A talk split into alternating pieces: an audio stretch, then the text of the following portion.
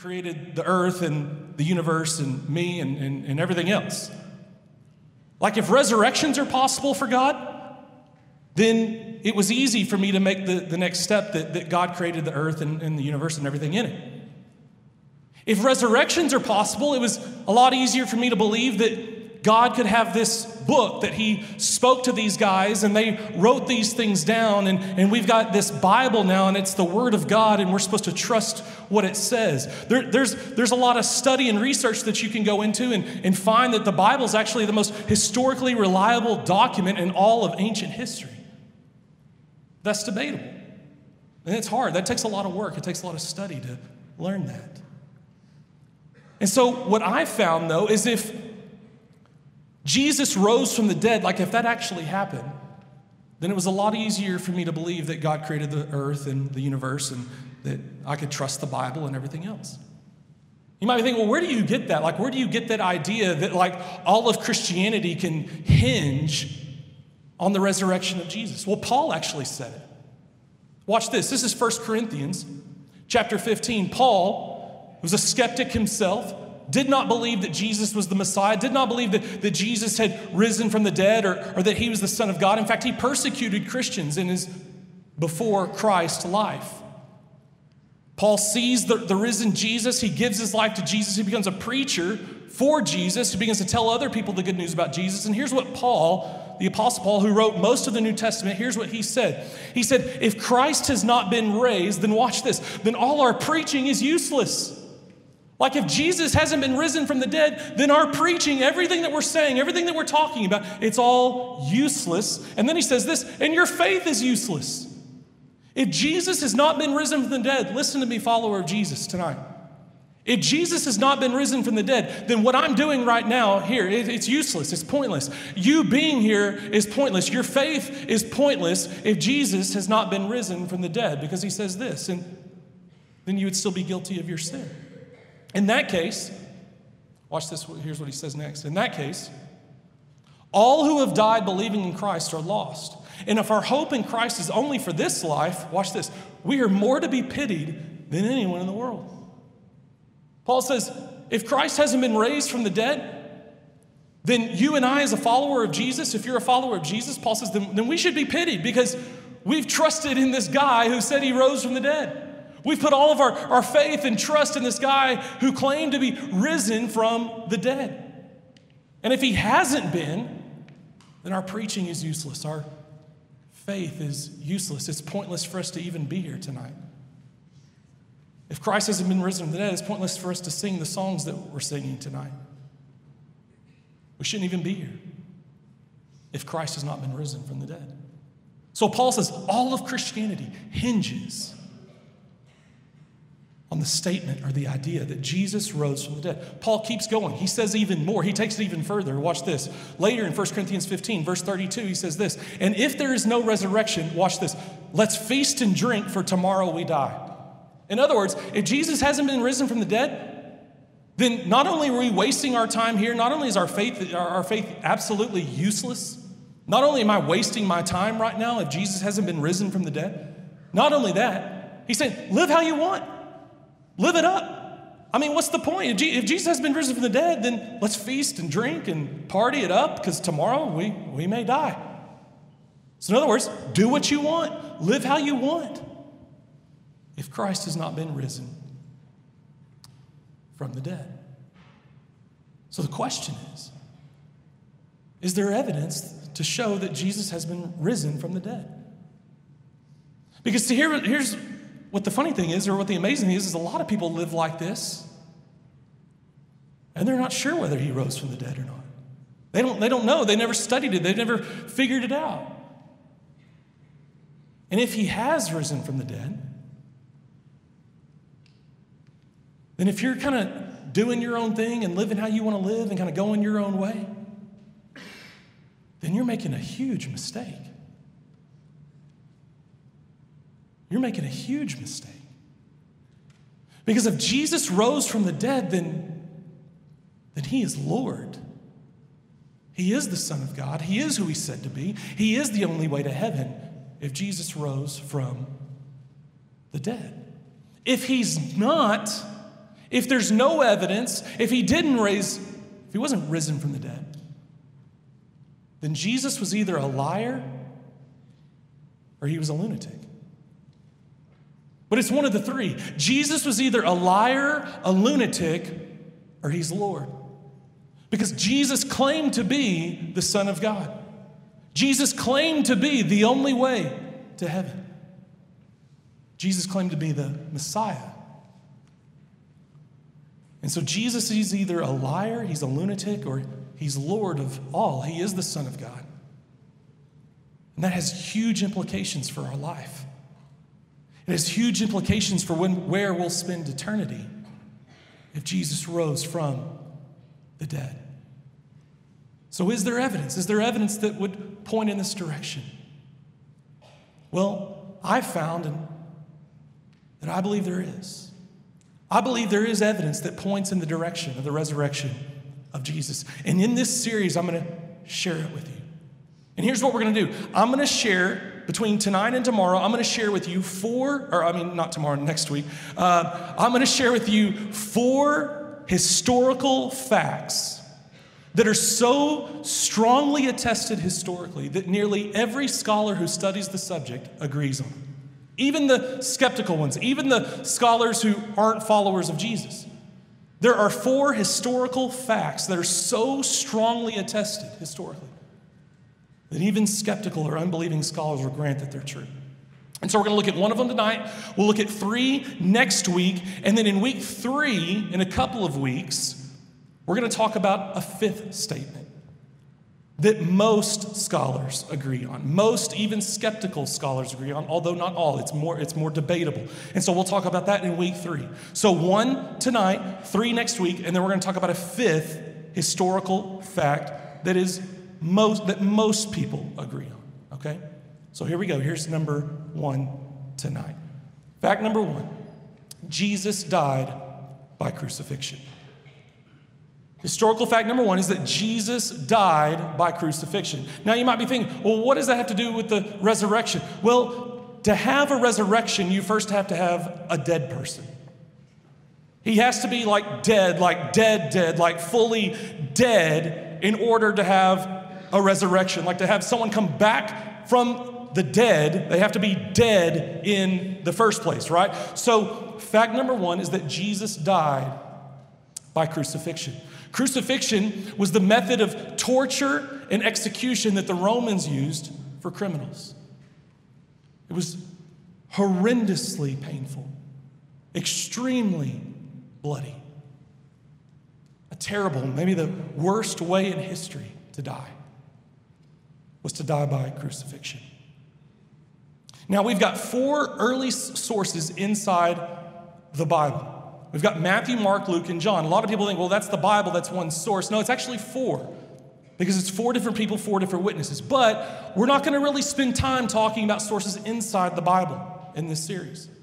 We'll reference the Bible, but most of the time, we're going to give sources outside the Bible. You may not have realized that there are sources outside the Bible that talk about Jesus, that talk about his death, and that we'll talk about his resurrection. And so we're going to talk about four tonight. I'm going to give you four early, first century, like within the same time period or around the time that Jesus was living.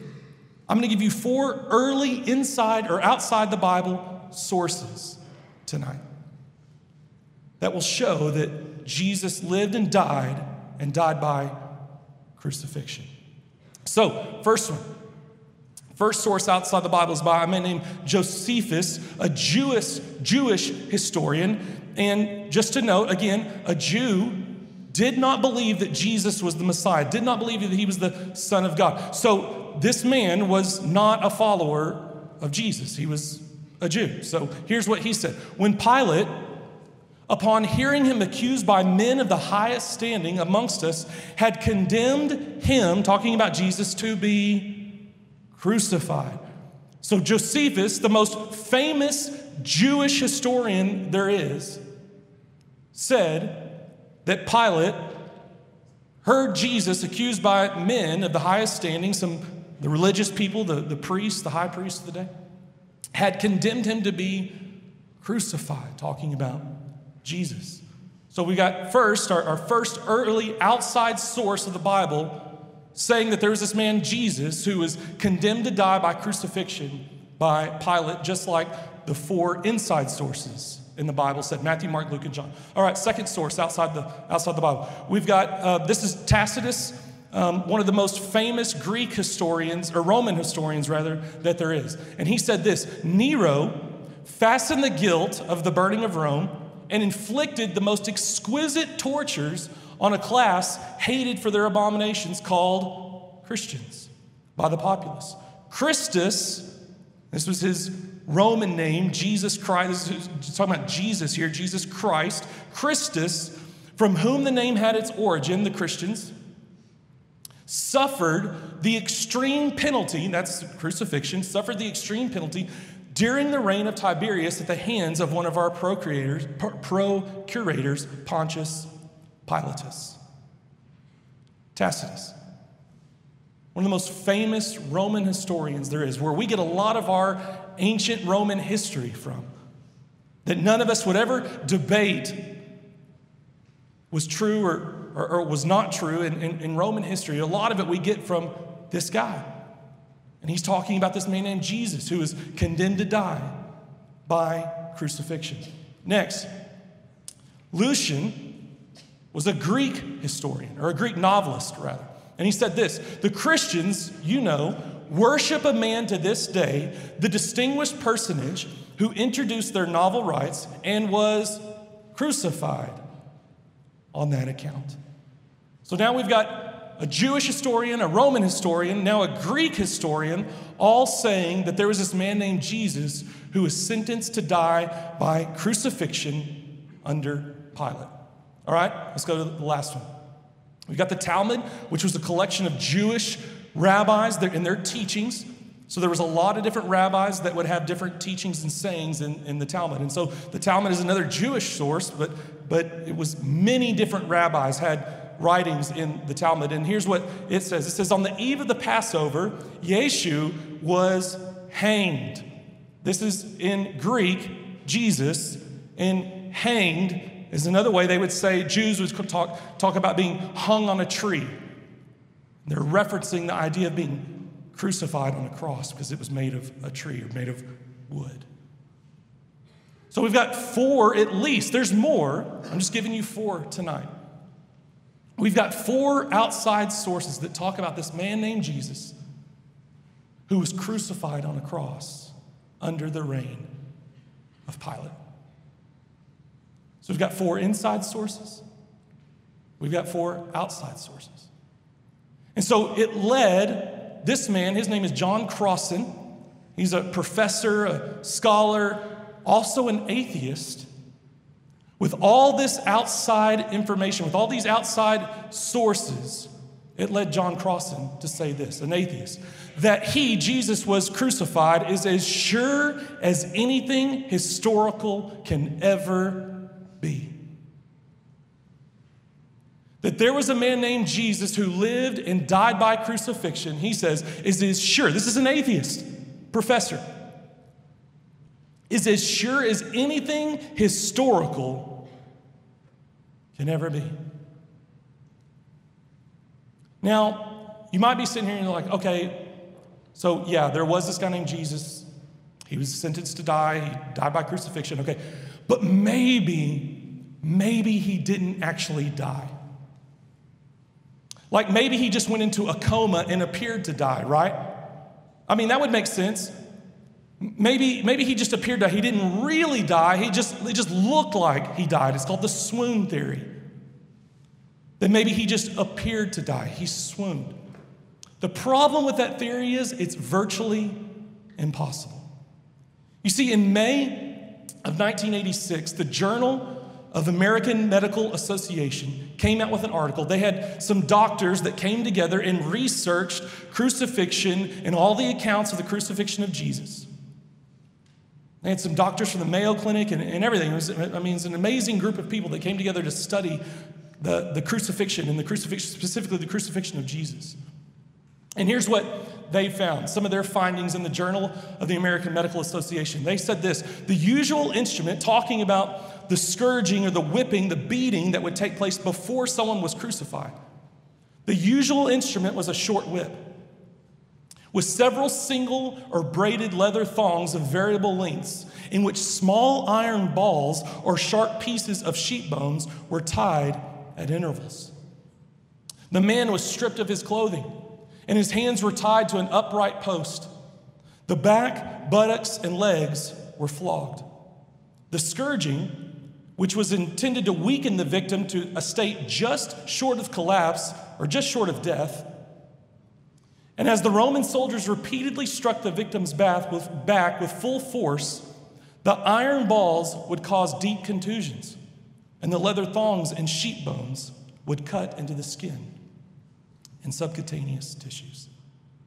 Then, as the flogging continued, the lacerations would tear into the underlying skeletal muscles. This is what the Journal of the American Medical Association found. For short, they call it JAMA.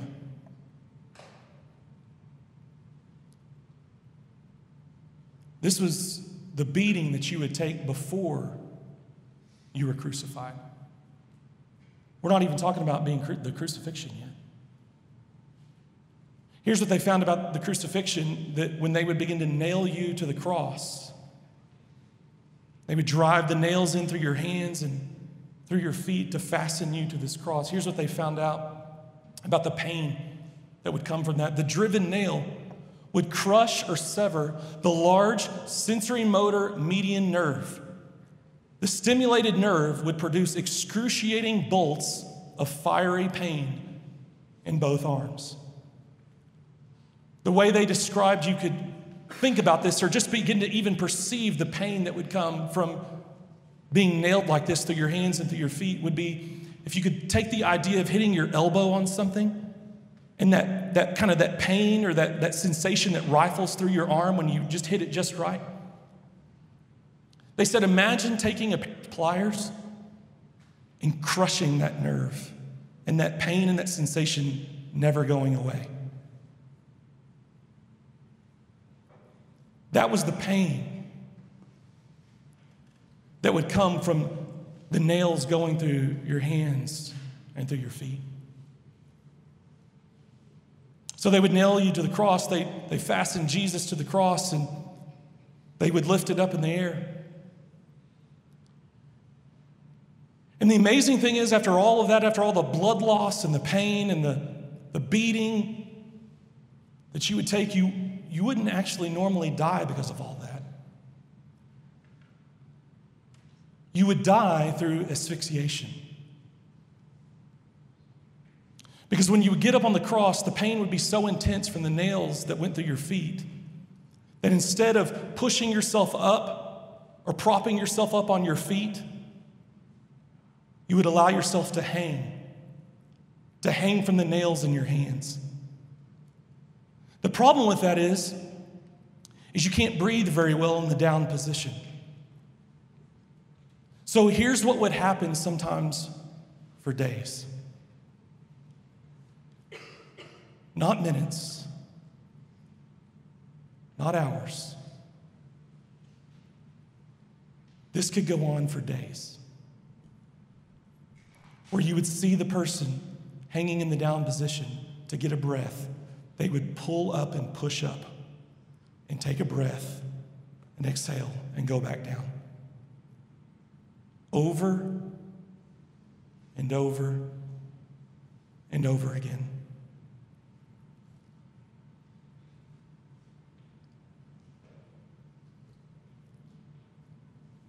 And because this could last so long, the Roman soldiers would come often and they would take a club and they would break your legs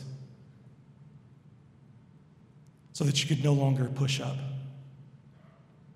or pull up on the nails in your hands. So they would come by and break your legs. They were pros at this. And so when they came to the cross where Jesus was, The thieves that were being crucified on either side of Jesus were still alive, and so they broke their legs. And so they soon after died. When they came to Jesus, they found he was already dead. And so, as the prophecy said in Isaiah 53 that not a bone in his body would be broken, there wasn't. Because Jesus had already died. And just to be sure, instead of breaking his legs, the Romans took a spear and they stuck it into his side. And when they stuck it into his side, blood and water came out of his side. And here's what JAMA said about the blood and the water that came from out of his side.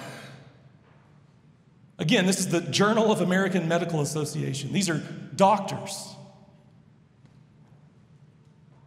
Said that based on those accounts of the blood and the water flowing from his side, it meant that it ruptured the sac, I believe it's called the pericardium, around the heart. It ruptured that sac, and blood and water came out which meant it confirmed that he was, in fact, dead. And so here's what JAMA said. Here's what they concluded in all their findings and all their research. Accordingly, interpretations based on the assumption that Jesus did not die on the cross, like that he swooned, that he just appeared to die. Maybe he was in a, maybe he was in a coma, maybe he didn't really die. The assumption that Jesus did not die on the cross, is this, they said it appears to be at odds with modern medical knowledge. In other words, it's virtually impossible. It was impossible that Jesus was not dead. After all the different accounts, after all the sources, when, when all of it's examined, it was impossible that Jesus was not dead. So that's the first reason. You might think, well, maybe he wasn't, maybe he wasn't really dead. Maybe he just appeared to be dead. This, that's the first reason. It was virtually impossible. The second reason is this.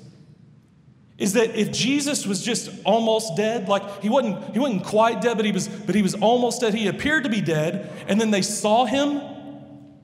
It wouldn't, his state would not have inspired them to go and to give their lives saying that Jesus had risen from the dead. Let me explain what I mean here A few years ago, my wife and kids came home. They'd been gone, they came home.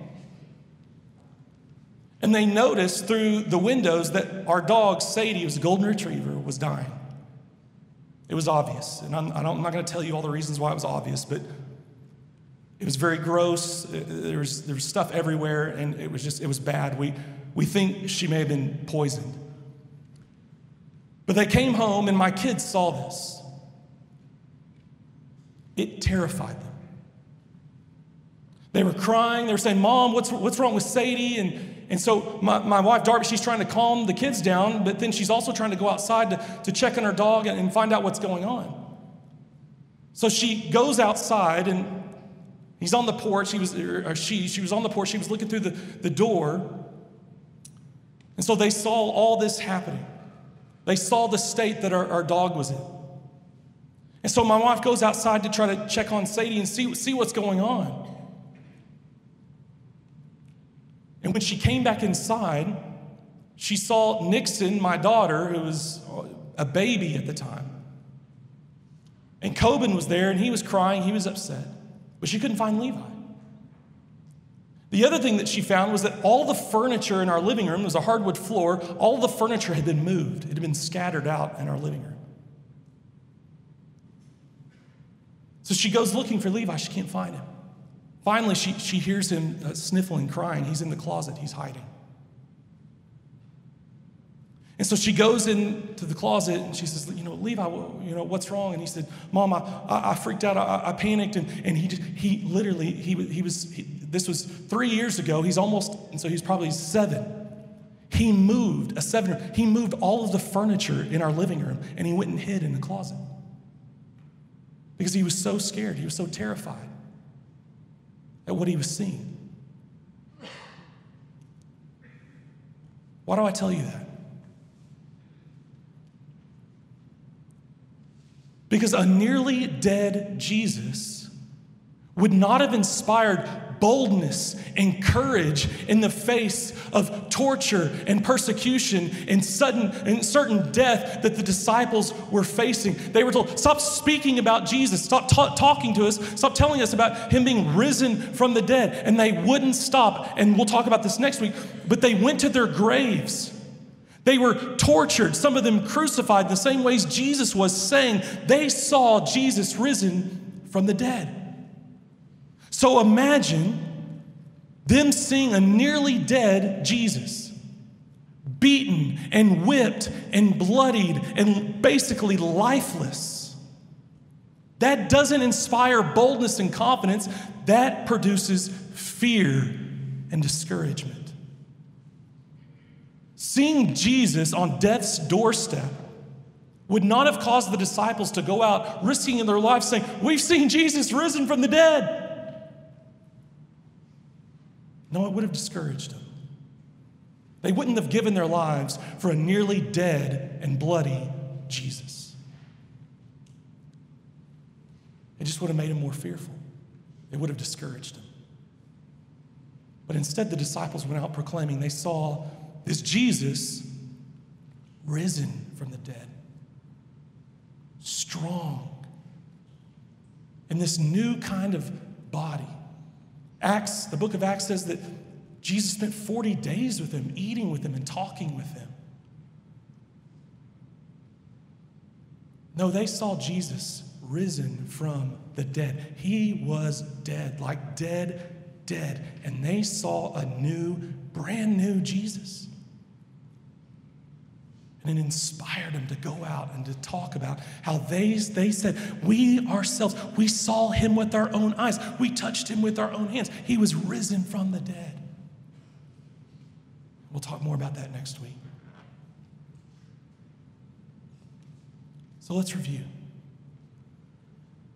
Fact number one Jesus died by crucifixion.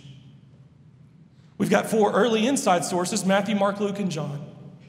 We've got at least four outside sources that all point to Jesus dying by crucifixion. Now you might wonder why would he do that? Why did Jesus go through all of that? Why did he allow himself this? This is the Son of God. Why would he allow himself to be beaten like that? To be tortured like that, to be put on a cross like that. Why, why would he allow himself to, to go all through that? Well, Peter, one of his disciples who saw him risen from the dead, said this. Watch this. 1 Peter chapter 3, verse 18. Peter said this Christ suffered for our sins, right? I mean, we just talked about that. Clearly, he suffered. He was beaten. He had nails put through his, his arms and, and, and his feet. He, he suffered. Why?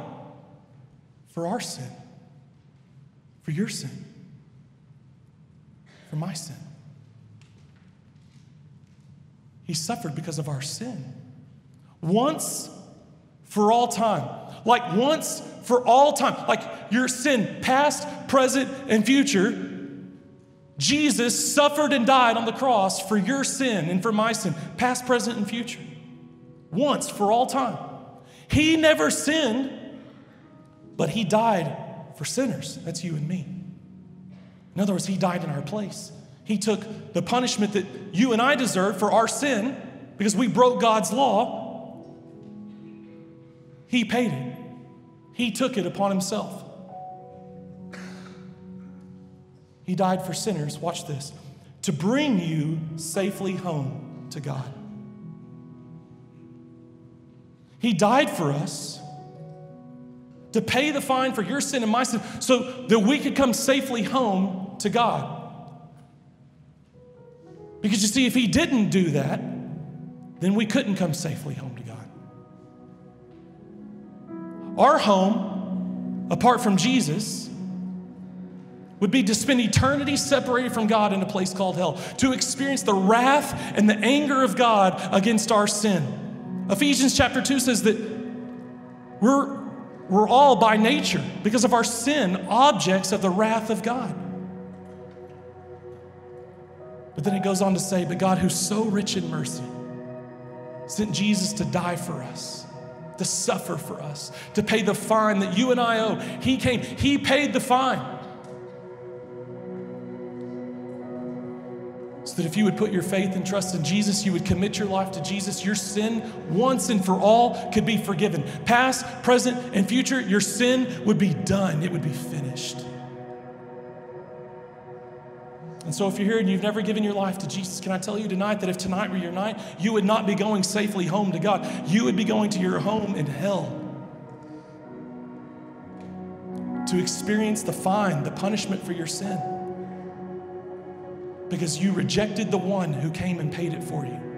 And so you have a choice tonight. If you've never given your life to Jesus, the reason Jesus died on the cross for you is to bring you home to God. But you've been rejecting that. Tonight is your night to say, no more, no longer. I'm going to give my life to Jesus. How could I continue to reject such a loving God who would send his son to go through that? To have a relationship with me? And to offer me eternity in heaven, in paradise, with my God, with my Savior. So if you're here tonight and you want to commit your life to Jesus, I just want to challenge you. Take out that connection card that was in your chair, fill it out. Check that box that says, I'm committing my life to Christ. Take it to the VIP center over there on the side. We've got a free gift for you just to help you in your new relationship with Jesus. And we want to celebrate that decision with you. So tonight we, we covered the first fact. But you got to come back next week as we look at a few more and talk about why we believe the best reasons why we believe Jesus actually rose from the grave. Would you stand tonight? Our team's going to lead us in worship here in just a second. And here's what I want to invite you to do as you stand. Would you just close your eyes?